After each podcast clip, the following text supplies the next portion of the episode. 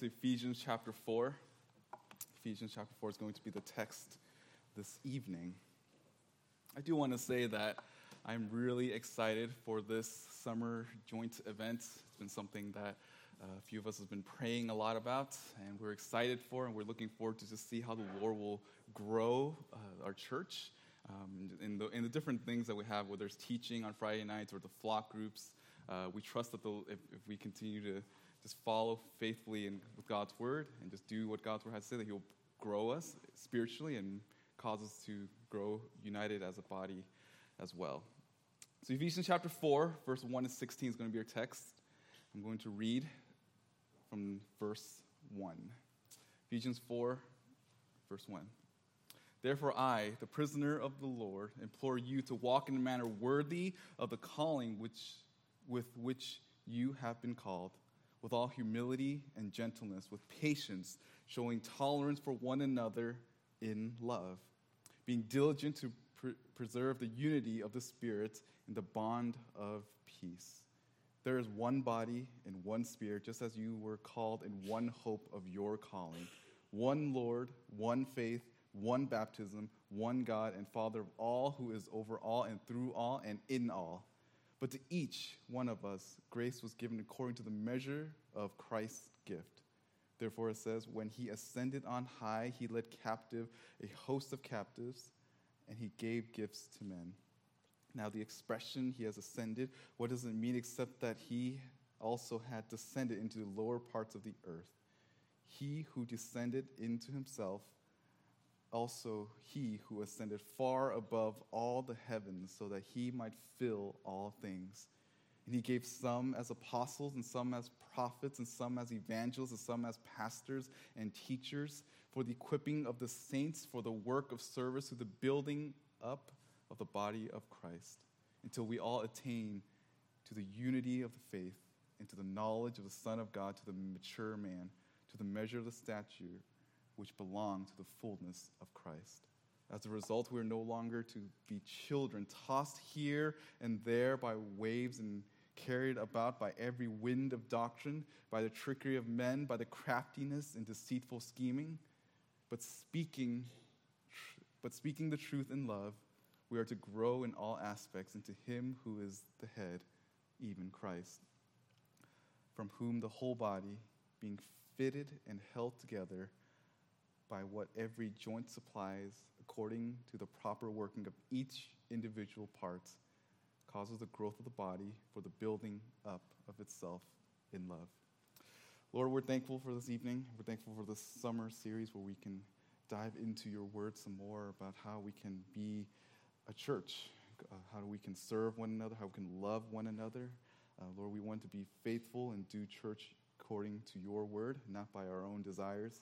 Be with us now as we study the text, that you can illuminate our minds, and not only to know your word, but also to apply it into our lives. Thank you for this time. In your son's name I pray. Amen. Unity is a buzzword in our modern time. Some, some, unity is something that everyone wants, uh, with the assumption that we can gather a whole group of people together, that we can accomplish great things.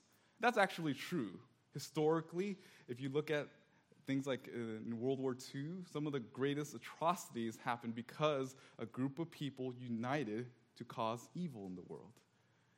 In, in the flip side, there are sometimes in, in history where we see that a whole group of people will unite to do good things, whether it's for humanitarian efforts or to fight different diseases.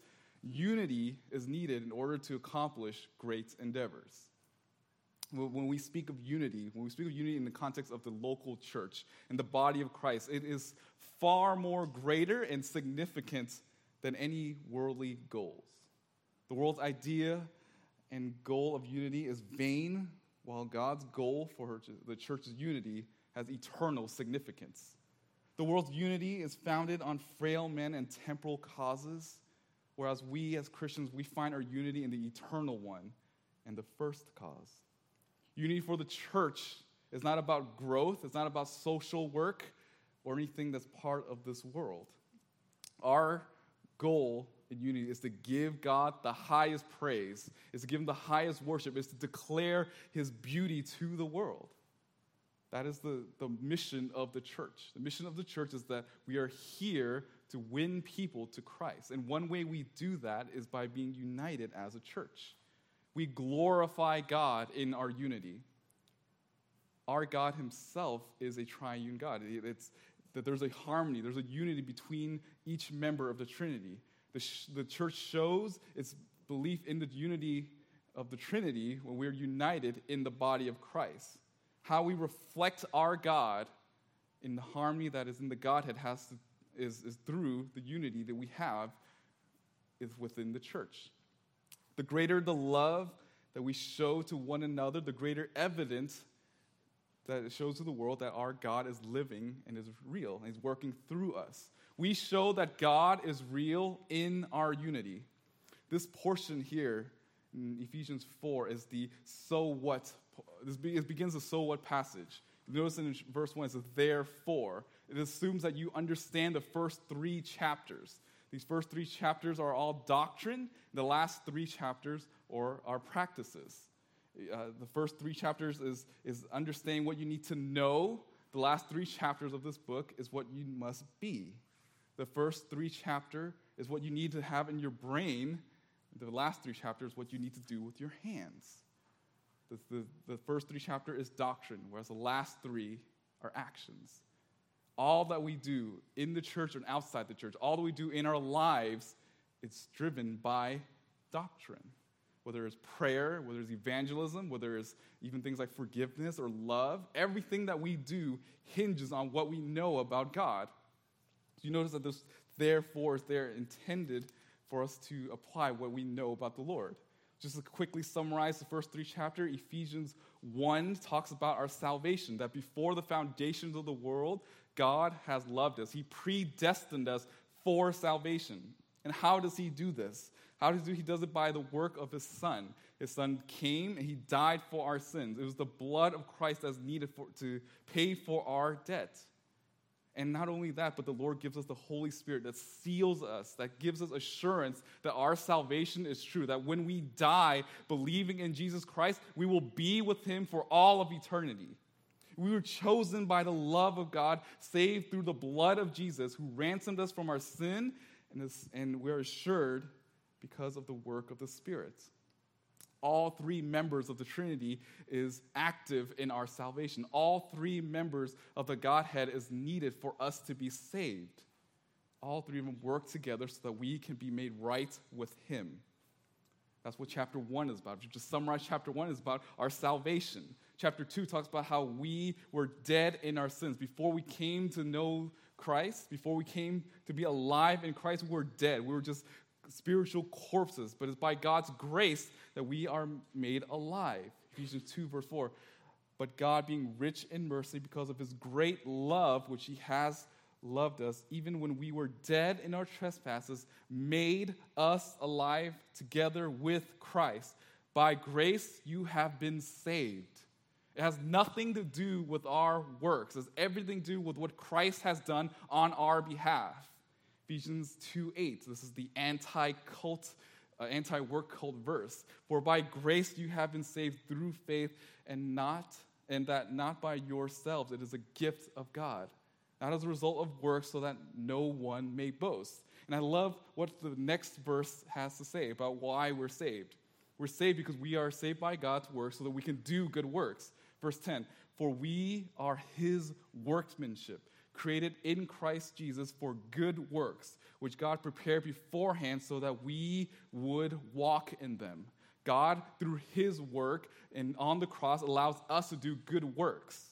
That's what the whole summation chapter 2 is talking about how we were all dead, and because of what Christ has done, we can now finally do good works that are pleasing to the Lord chapter 3 talks about how Paul and his stewardship of the gospel, how the mystery of the gospel was at one point obscured and is only given to a selective group of people. But God, in his, in his kindness and his goodness, has now revealed it not only to the Jews, but to the Gentile and to the whole world. The whole world is now have opportunity to hear the goodness of the gospel. Paul explains his own stewardship. This is a person that was a Jew that was a Pharisee of Pharisee, and now he's a minister to the Gentiles. he, is, he understands God's work in his life, so he goes and declares God's truth to the ends of the world. Our God is a God that saves. Our God loves all of humanity, and he's doing his, and he's, and his, by his sovereign will, he saves us. He makes himself known. All Christians experience these first three chapters, whether they know it or not. Every Christian experiences the first three chapters, even if they're not aware or fully understand every nuance of the first three chapters. But the greater knowledge you have of these first three chapters, the more that you apply God's word, the more that you apply the last three chapters of this book. The more you know of God's word, the more a Christian will naturally apply God's word. So the more the deeper you dive into this, the more you apply in your everyday walk this book can be summed up in one word that is the word position. Everything that you do is in relative to, the position that you have with the Lord. If you understand that your position with the Lord is that you're made right with Him by His grace, you will live wholeheartedly for Him. If you know that you're living for the Lord, your relationship with your wife or your husband will be right. Your, your relationship with your parents will be right. Your relationship with your coworkers or your boss will be right. You want to be faithful to the Lord, and you can only be faithful when you understand your own position to who he to the Lord. Everything hinges on your position with God. So it's interesting when we get to chapter four, this verse, this whole first section of chapter four talks about the unity of the church. It's almost like Paul is thinking that this is the thing that Ephesus needs the most. This is a church that, that he loves, has, has great affections for, Sadly, if you read the book of Revelation, you know that this church ends up leaving in terms of not loving God the way they're supposed to. But at the time when Paul wrote this letter, this church was a faithful church. And he, and he tells them to continue to live in unity with one another. And this, is what, and this is why we want to study this passage. When we are going through the summer events, there's going to be people that are in different life stages. There are people in different uh, marital statuses and different places of your life but yet we can still be united because we have Christ. And when we are united together, we glorify the Lord.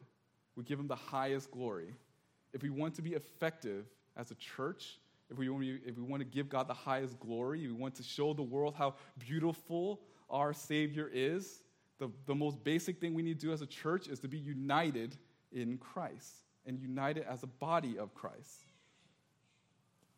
If we, want to, if we want to have this unity, there are three aspects of unity that we must understand.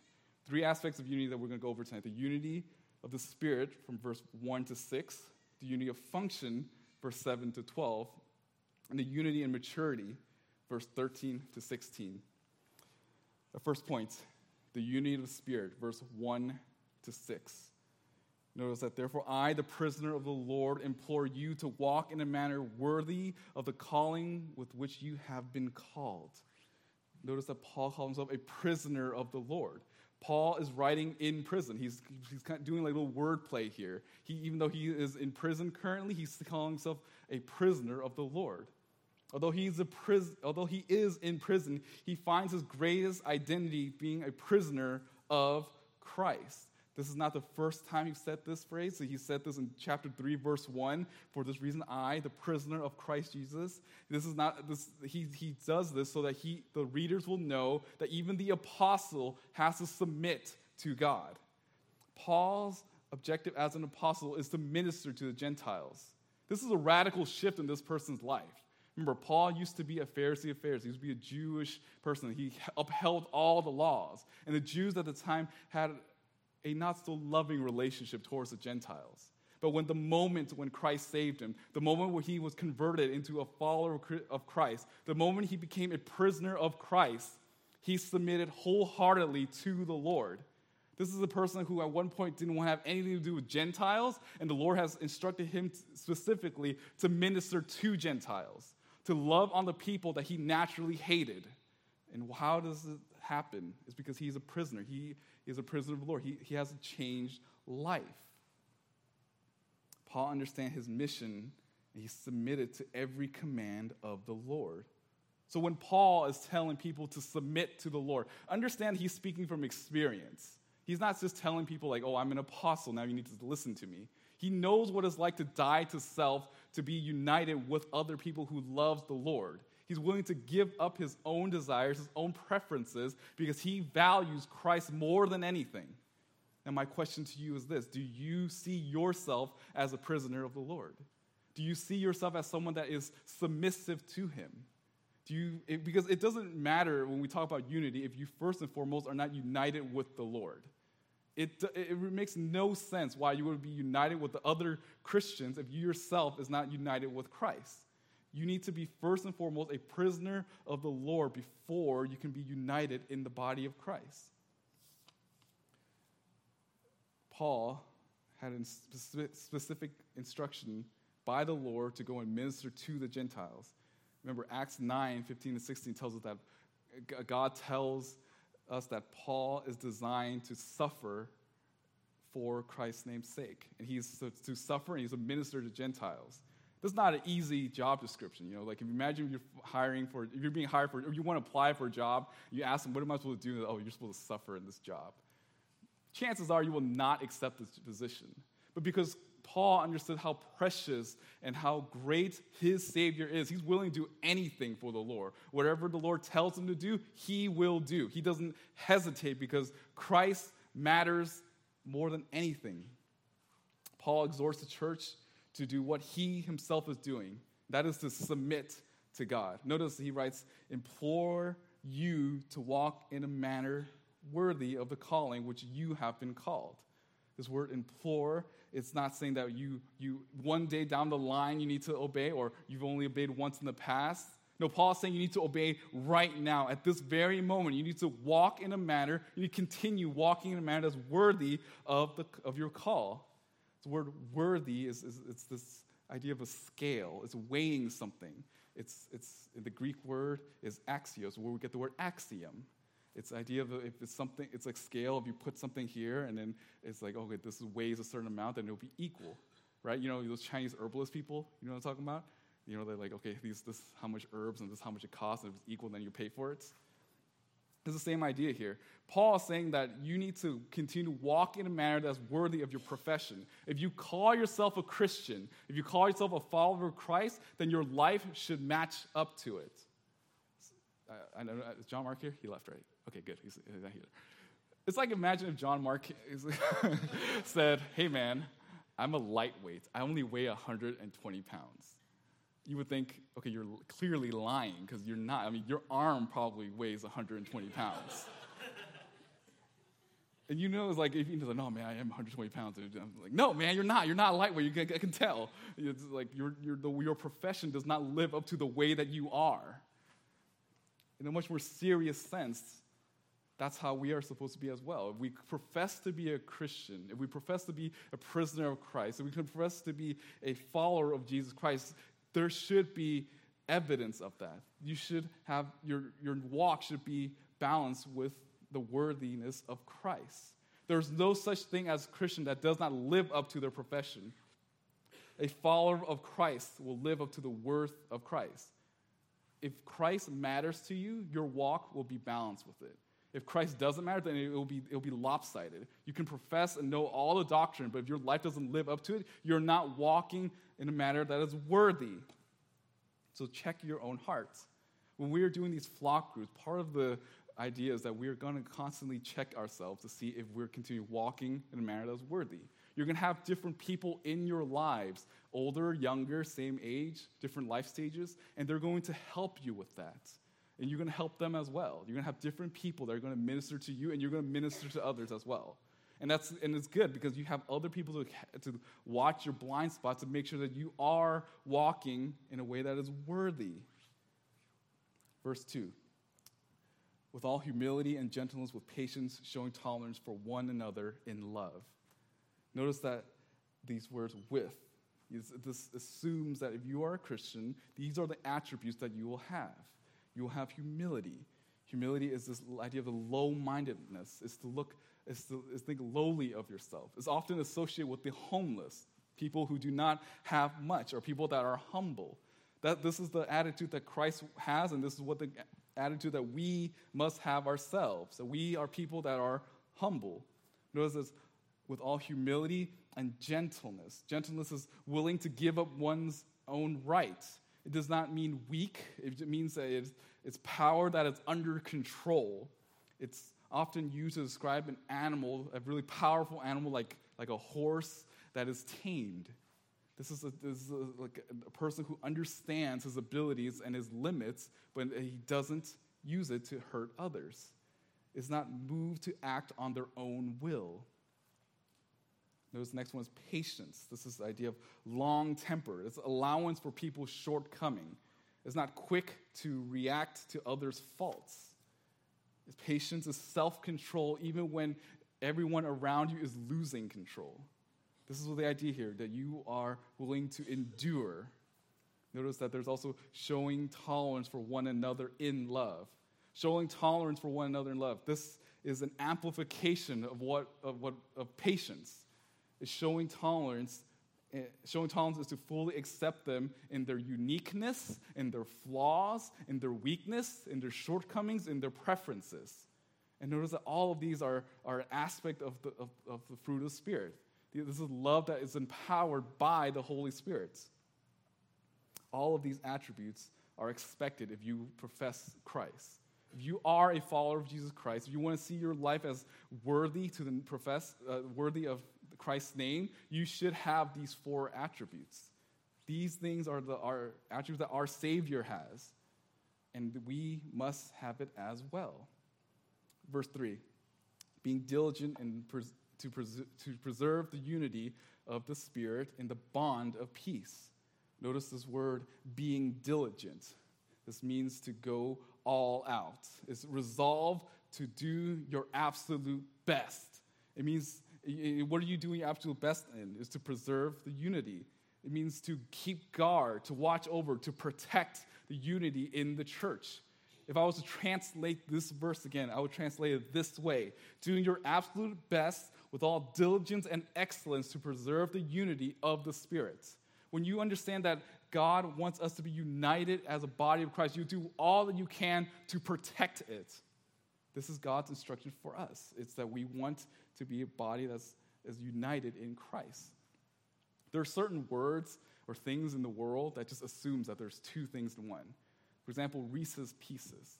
When you hear Reese's Pieces, you think peanut butter and chocolate you don't think them individually because they're individual. They're just chocolate and peanut butter, right? A, a chocolate. If you just have a piece of chocolate and it's called and it's labeled Reese's, but it's only chocolate, no peanut butter, then it's a lie. It's only chocolate. Scam. Sue them.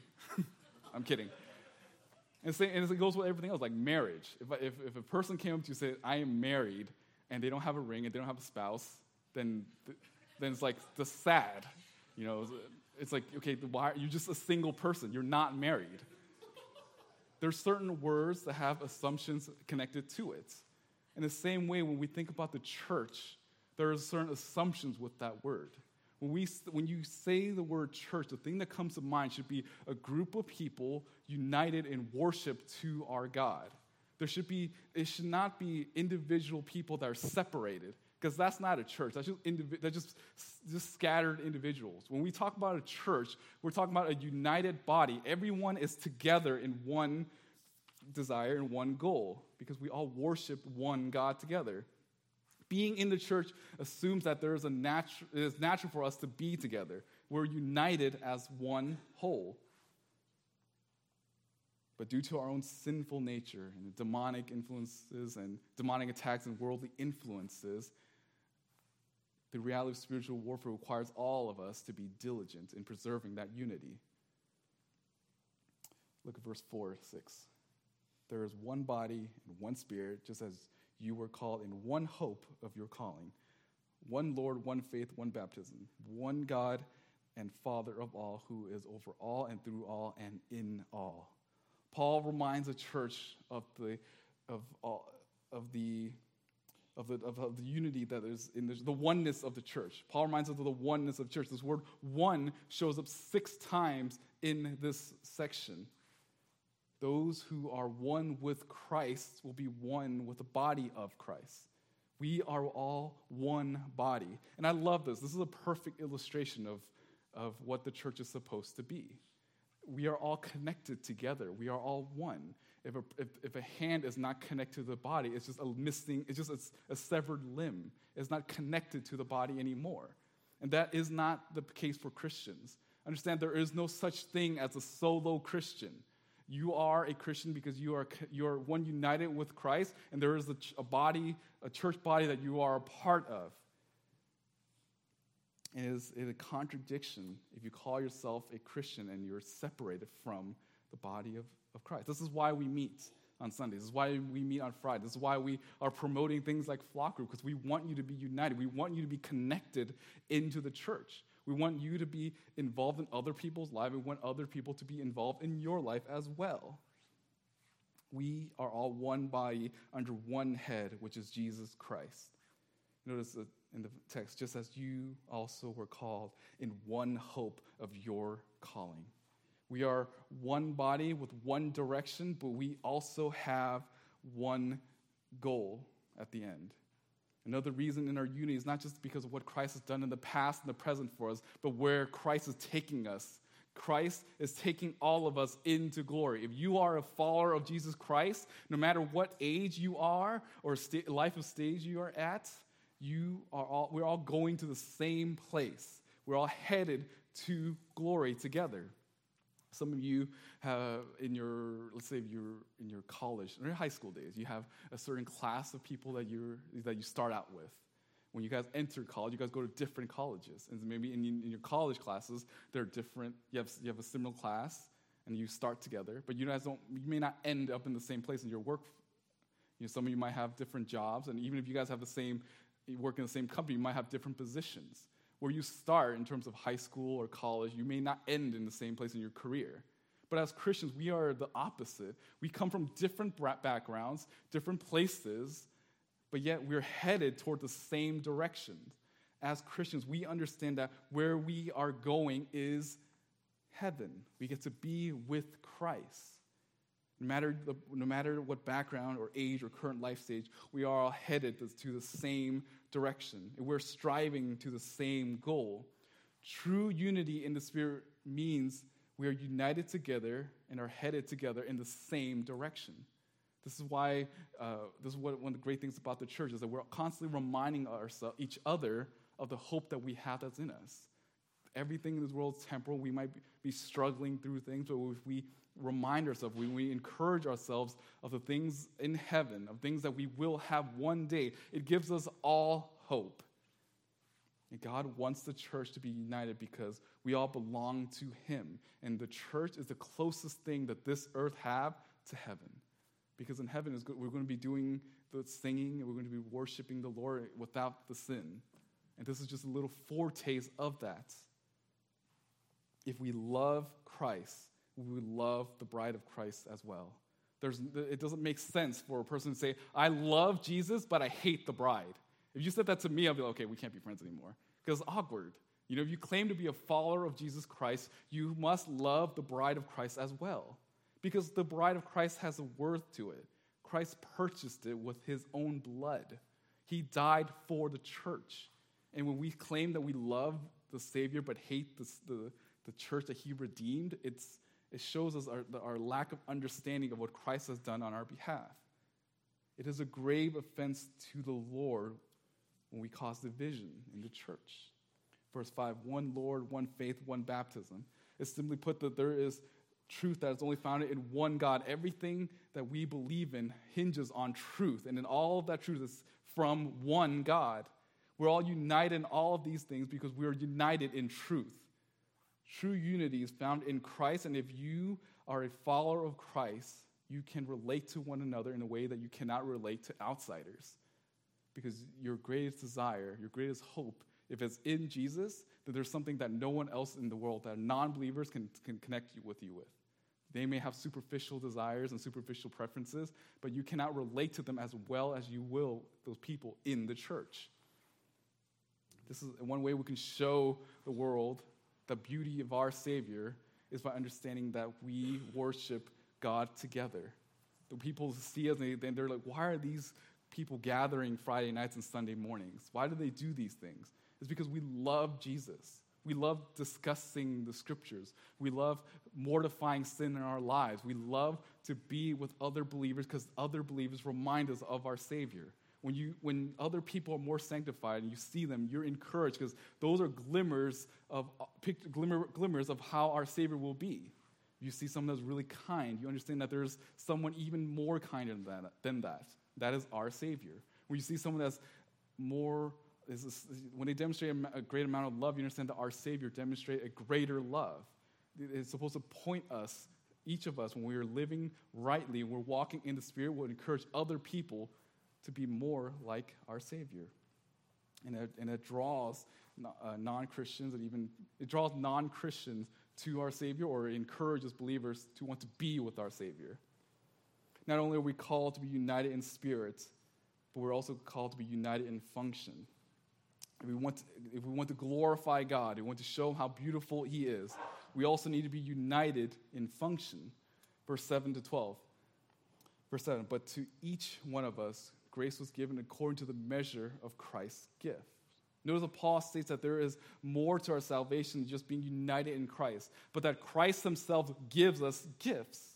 God gives us certain gifts according to his grace. Notice this each. There's a word each here, and it's significant because that means every single one of us, every single one of us here who follows Christ, are given a specific gift to be used by the, by the Lord to glorify himself. God gave us certain gifts to perform in the church. We're not talking about miraculous gifts, but ability to serve the body. Brian's going to talk about this more in a few weeks. But the idea is that the, that the Lord has equipped us with certain things to do to serve in the body of Christ the gift, the gift that each of us have, whether it's an ability or a resource, are from the Lord and is use to serve those around us. Whether it's if you're, some of you guys are really great at encouraging other people. You just have this knack of knowing what to say during difficult times. Others of you are, are good at admin. I mean, I'm so thankful for people like Alex and John and Roger because they are great at administration. They, this whole event, all this stuff is all the stuff that happened this summer is largely because of their work. They're, they're just good at trying to piece things together so that we can do ministry. Whatever talents that you have is from the Lord, and you need to use it. And this includes even singleness and marriage. Both of them are a gift to the church. If you're a single person, you have a unique opportunity to serve in ways that married people cannot. And if you're married, you, there's ways that you can serve in ways single people cannot. Both are needed in the church. The church is not exclusively one or the other, it's both. It's anyone and everyone that follows Christ.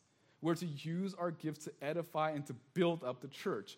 Each one of us have an important role. Each one of us are crucial, and each one of us have a responsibility to the body of Christ. There is no such thing as a person that's part of the body of Christ and they're not functioning in the body. Either you're serving the Lord or you're being disobedient the cross of Christ not only gives us redemption, but also resources to be a part of God's instrument in ministering to one another. I remember when I was in seminary, uh, I think Roger and I have shared this before about how seminary students are generally really poor, and then occasionally they'll, be, they'll get this letter with all this money in there, and they're like, oh, okay, now I can finally eat after 90 days of fasting. I'm, I'm kidding. But you know, the idea is like we, there's there are people that help these seminary students. How do, I know for a fact that these seminary students, I know, some of them are my friends.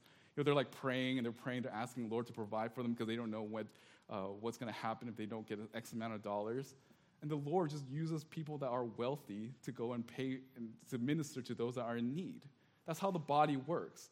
You can be an answer to someone's prayer if you understand that you are an instrument of the Lord whatever, whatever abilities you have, if you're part of the body, you can be an answer prayer to those that are in need. Some people need encouragement. Some people uh, even have things that need, like physical needs that they, that they, they need met. And some of you are, are able to do that, to be able to serve. That's what the church is. We, we understand each other's needs and we do our best to meet those needs. All of us are important parts of the body of Christ. Paul then explains more about our gifts. Verse 8 Therefore, it says, when he ascended on high, he led captives a host of captives, and he gave gifts to men.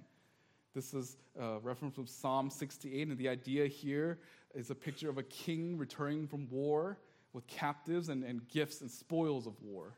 Uh, this idea is like when a king goes out and he wins a battle and he comes back into the, and, there's captives and there's things that he's brought back from the land that he, that he went, went to war against. And people rejoice knowing that, that their king is not only the one that's fighting for us, but gives them certain gifts.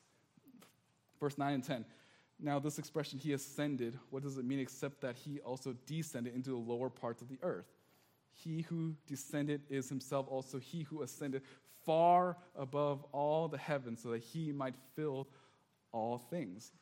There's a lot in these three verses, but just to sum it up quickly, this is really a summation of what Christ has done. This is a summation of all of Christ's work. Christ coming down from heaven, living a perfect life, lifted up on the cross, being brought down to the grave and resurrected, and then ascending back to the right hand of the Father.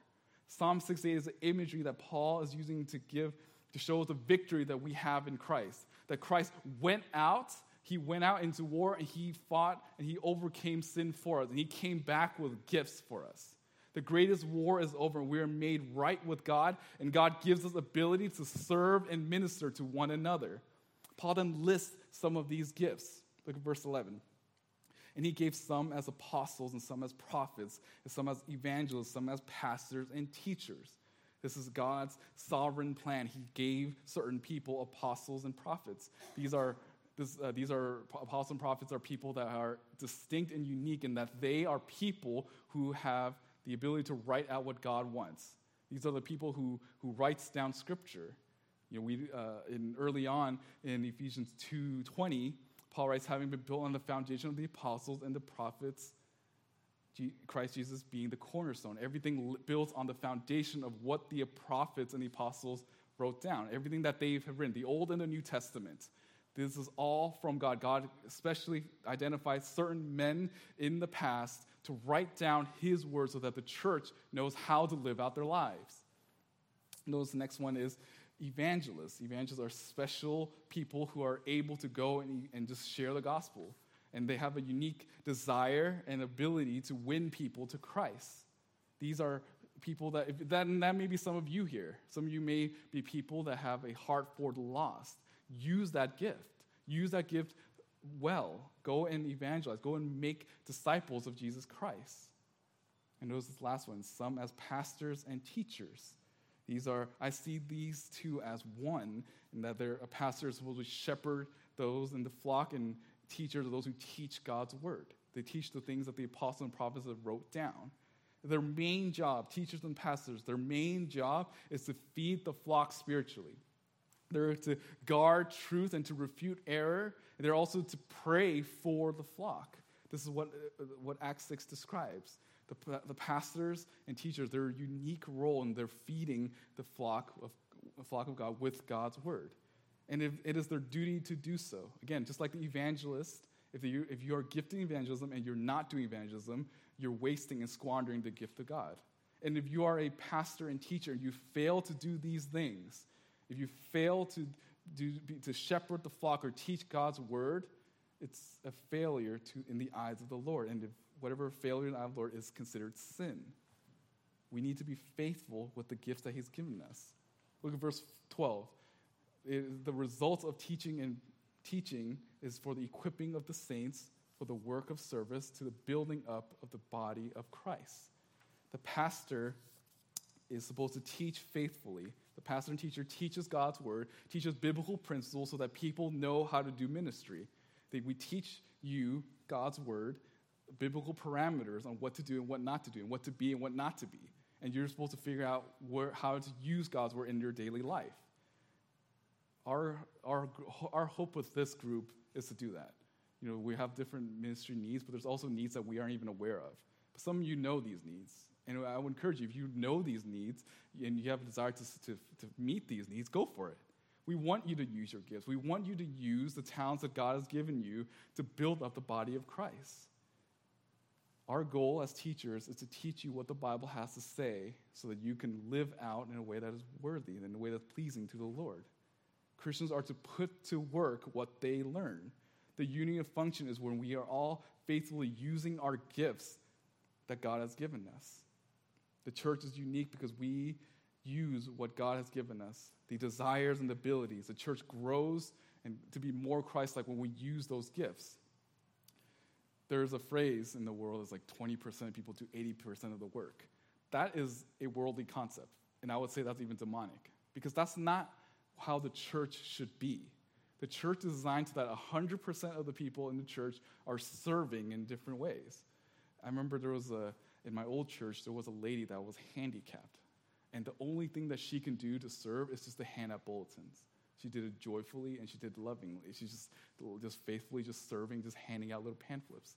And that's, that's an important role, even though that seems so insignificant. It is, is, it is her using her limited talents to serve the body of Christ. And whatever your talents may be, use it. Use it to build up the body of Christ. Every one of us are gifted with a specific skill set to, to be used to glorify God and to build up the body of Christ. When Christians choose not to use what He has given us, we are wasting and squandering the opportunities to minister to others. And the question is, how do I know what my gifts are? Well, my question back to you is, what do you like to do? And the most basic thing that you can do, the most basic way to figure out how to serve is just to get to know one another. Build up godly and good friendships with one another. Because when you get to know each other, when you get to see what's in your life, you'll, you'll know what the other person needs. You'll know what they're struggling with. You'll know what, what's going on in their hearts. And that's how you can minister to one another when you, get, when you just develop relationships with those that are in the body of Christ. That's the most basic thing you can do. The most basic thing you can do is to develop godly relationships and then just and figure out what the needs of what, what the other's needs are. All ministry first begins with knowing people. When you understand the other person next to you, you'll know how you can serve them. This is how we have, this is how we have unity in function. We know God's word and we go and apply God's word in our lives. Not only does this glorify God and show how beautiful God is, because God's given us these gifts. This is in a lot of ways how God would be if He was here. If God was here, this is how He would serve. This is how you demonstrate Christ likeness. Christ came not to be served, but to serve. So, how does he do it? He, he knows these people, he meets the needs of the people. And we do the same thing. We, go, we elevate and we show others how beautiful our Savior is when we, when we serve other people. Not only do we need to be united in, our, in the spirit or in function, but lastly, we need unity in maturity. Unity in maturity, verse 13 to 16. Until we all attain to the unity of the faith and of the knowledge of the Son of God, to, the, to a mature man, to the measure of the stature which belong to the fullness of Christ. We keep doing ministry until we obtain maturity. The hope of all faithful ministry is that when you serve, you become more like our Savior.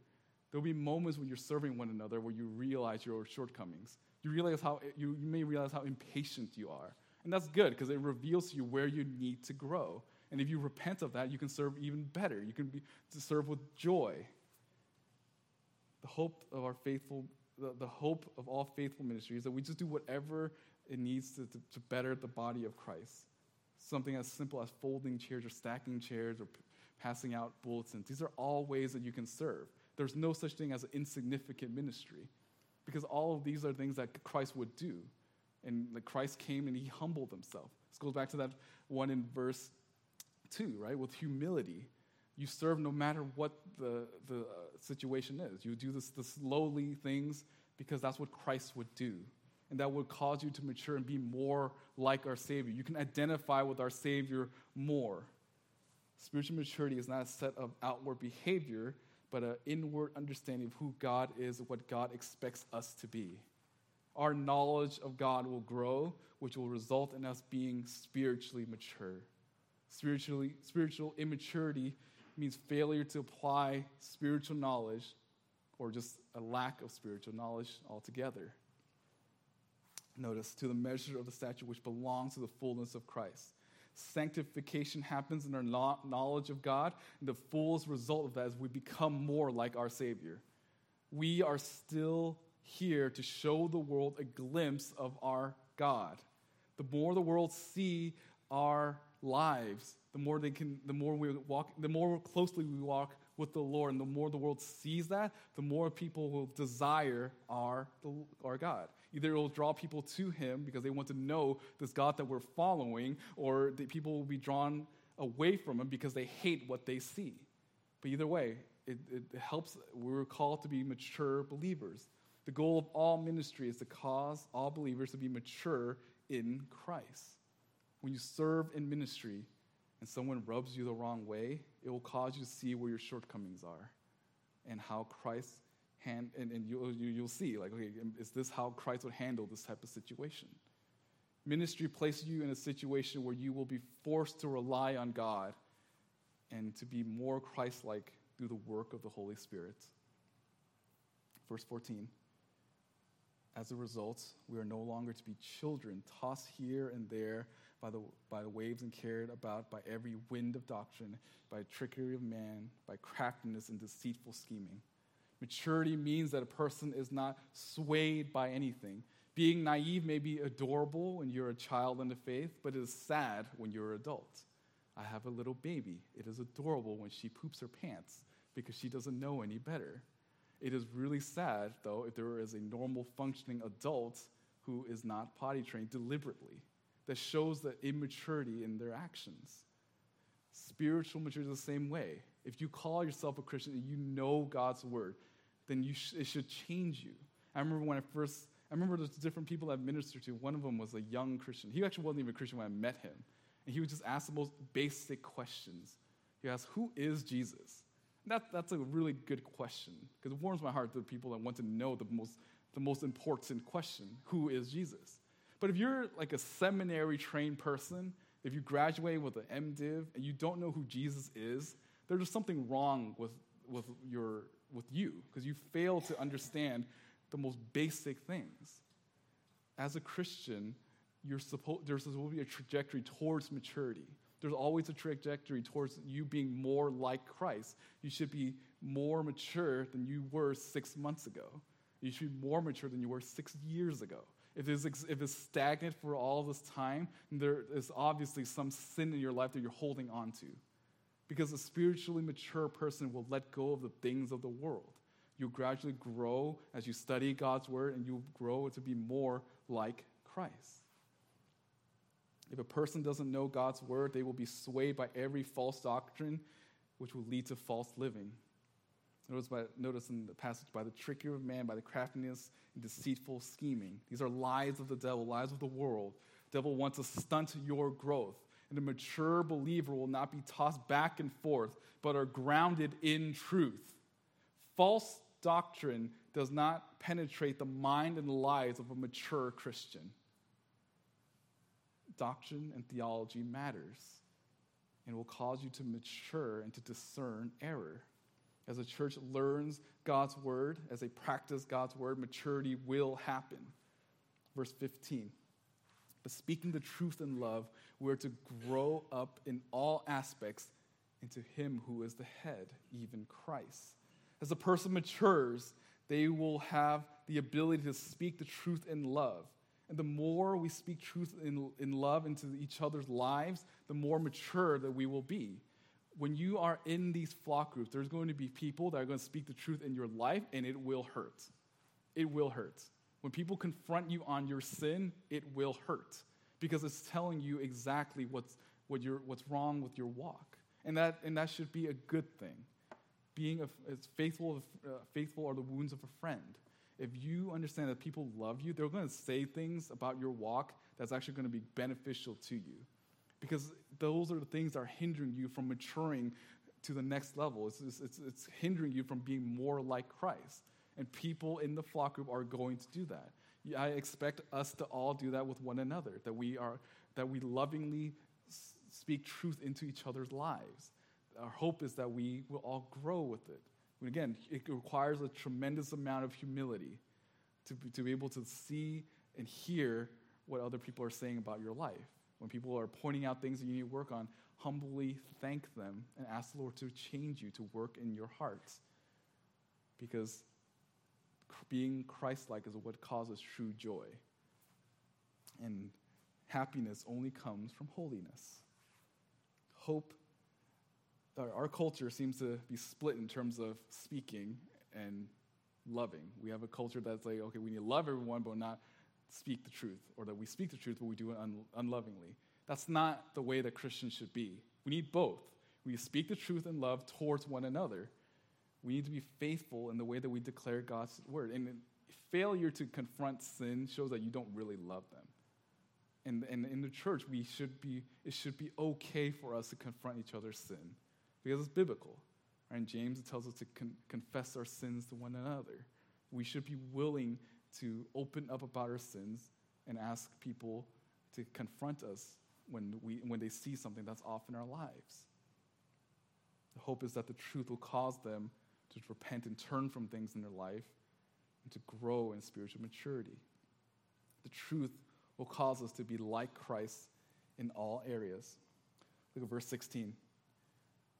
From whom the whole body, being fitted and held together by what every joint supplies, according to the proper work of each individual part, causes the growth of the body for the building up of itself in love. Each one of us have a, we all have a part in the church. The more mature each of the body becomes, the more mature as a whole, the whole church will become. The church grows in more Christ likeness. Our church will only mature in love if everyone does their part in learning God's word and applying God's word in their lives. All of us have our roles pastors, teachers, admin people, people who do evangelism, people who are in flock group leaders, people that are assisting the leaders, everyone else. Every one of us are part of the body of Christ, and each one of us have a specific function.